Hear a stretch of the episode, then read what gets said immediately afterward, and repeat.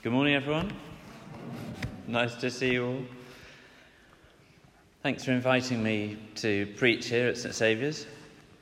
I don't know if you had any choice in the matter, but uh, here I am.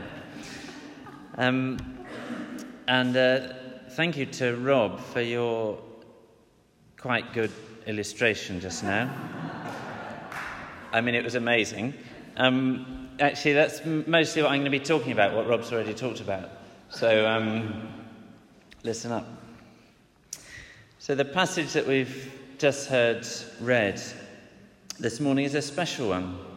And um, it reminds us of the bit in Jeremiah, Jeremiah eighteen, where Jeremiah is told to go down to the potter's house, watch the potter working the clay.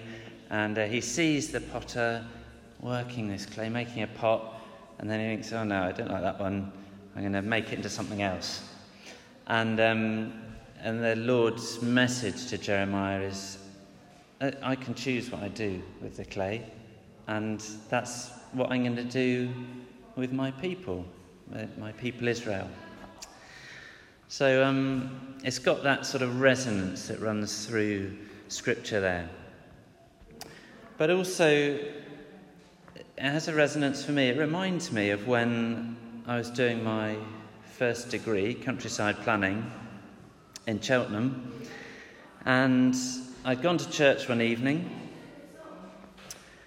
and whoever was leading the service led a time for God to speak to us. I didn't actually know this passage in uh, Corinthians at the time, but I had a picture of clay jars popping into my head. And uh, a little later on in the service, this very passage of Scripture was read out and preached on. And I thought maybe God was trying to tell me something. I think he probably was. I can't remember what it was at the time, but um, I think that he wanted to use me, and that he'd made me, and Um, well, I'll come on to it in a minute. So we have this treasure in jars of clay to show that this all-surpassing power is from God and not from us. This comes after a verse where Paul talks about the light of Christ, as we've just had in this illustration. The light of the knowledge of the glory of God in the face of Christ, the light that God spoke into being at the beginning of time. That same light, that awesome light that gives life and strength to all living things. Jesus, the light of the world. A light no darkness can put out. It's no ordinary light.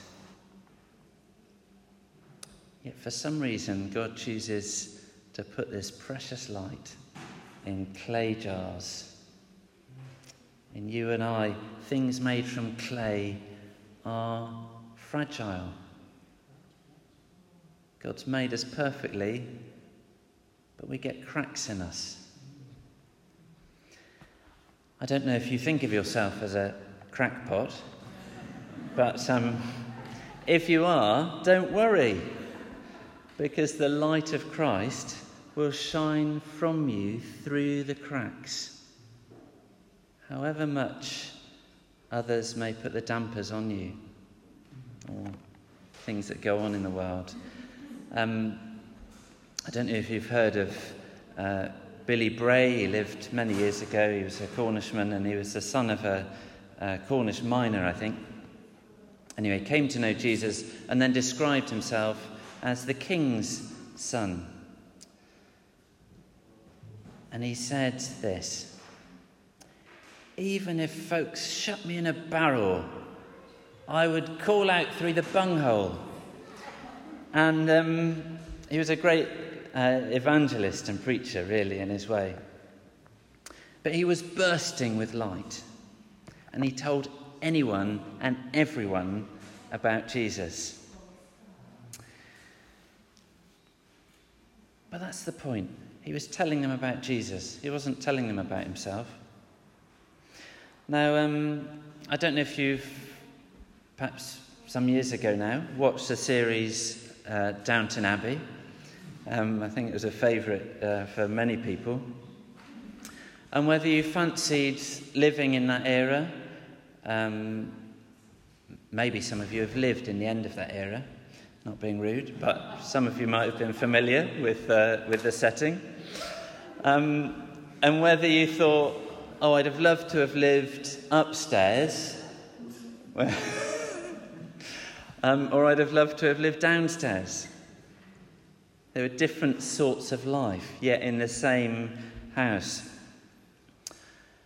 And the idea was that the servants would go around serving unnoticed. So when you see the scenes when all of the posh family are eating their meal, the servants come along and they put the food on the table. They pour the drinks. And the people in the family don't notice them. What they notice is the delightful plate of food in front of them, or the lovely drink. And that's the that is the point of it. It's not quite like that with us and showing people who Jesus is.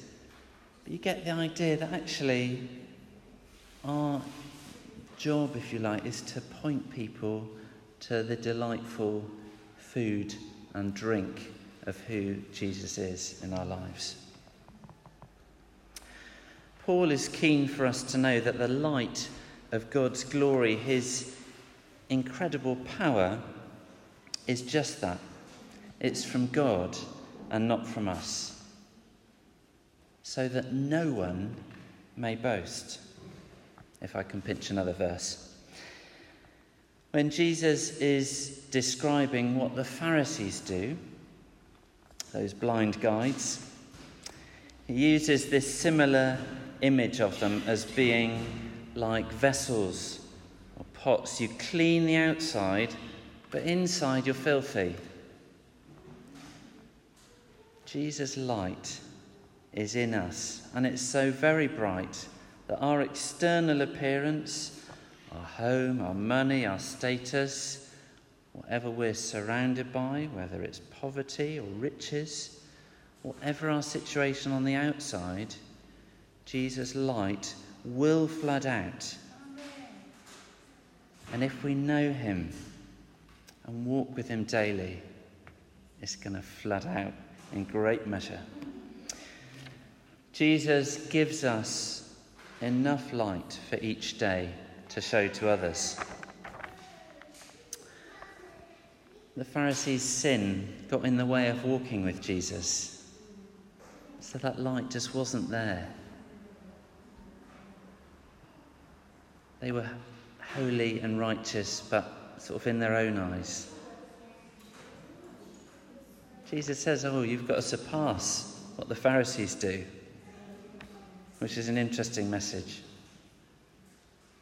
But actually, it's in God's strength rather than our own. Some of the things that surround us in life, some of the stuff that surrounds us might get in the way of our relationship with God and letting that light shine out. We'll give it all to Jesus. Where there's sin, confess it, like we've done this morning. Confess it to one another and let Jesus purify you from all unrighteousness, make you clean. Where greed or power has got a hold of you, let God break those things. So actually the cracks in the pot are opened up and more light floods out. Maybe we've been hard-pressed, perplexed, persecuted or struck down. That's what Paul talks about here. But God sets our feet on a rock. We're not crushed in despair, abandoned or destroyed. Jesus holds us in his loving arms. He is the rock that is higher than we are. In our weakness, his strength is made perfect. Throw yourselves on God's love and his mercy. He breaks the power of cancelled sin. He sets the prisoner free. Isn't that what Christ's mandate is? Release the oppressed, sight for the blind, declaring the year of the Lord's favour. It was the year of the Lord's favour when the light of Jesus burst into the world. When that light was crushed and crucified and plunged into darkness, but actually tore through the veil of darkness. Light and life in all its fullness won that day, that year, but also every year. Paul goes on to say that the death of Jesus is in our body, so that the life of Jesus may be revealed. Elsewhere he says, daily take up your cross and follow me. How does the light and life of Jesus flood out? When we follow him, how does it work?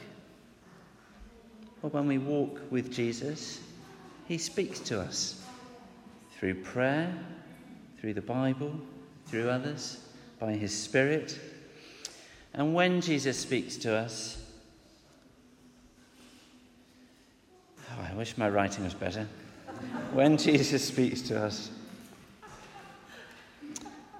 um, oh yeah, he makes our tongues wag. That's why I can't read it. It's a funny sort of expression. Anyway, when Jesus speaks to us, he makes our tongues wag so that we speak to others. Our faith speaks to others.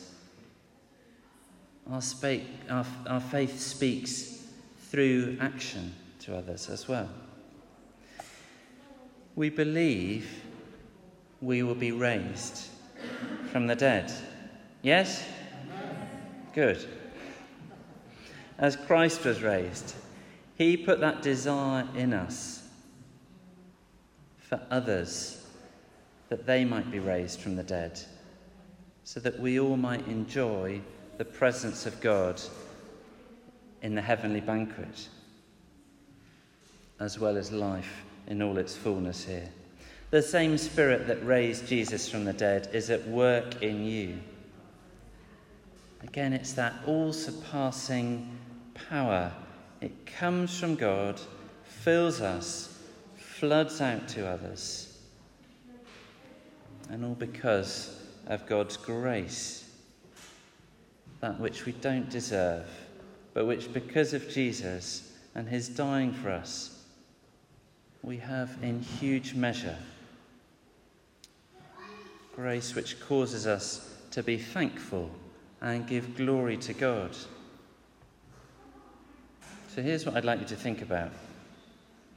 If the light of Christ, the power of the Spirit, and the life which God has blessed you with, there in your body, in that clay jar, ordinary yet beautiful,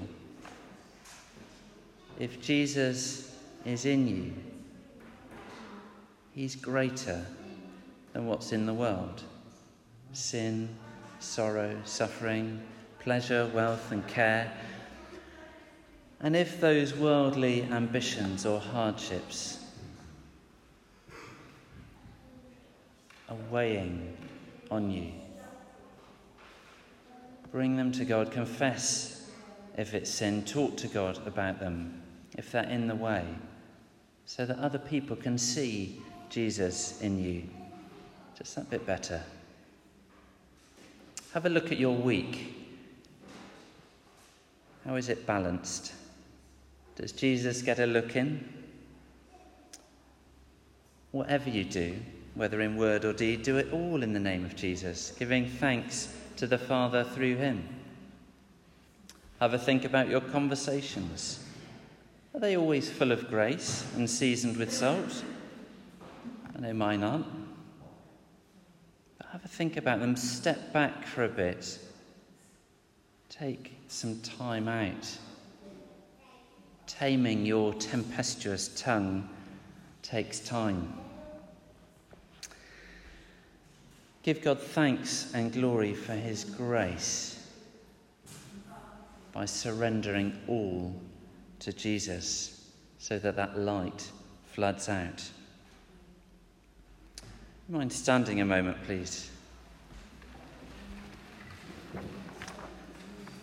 I'd like us to just commit ourselves to the Lord, to his work, to his service, to relationship with him.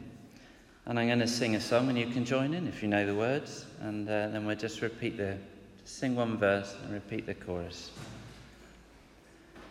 All to Jesus I surrender, all to him I freely give. I will ever love and trust him, in his presence daily live. I surrender all, I surrender all, all to thee, my blessed Saviour.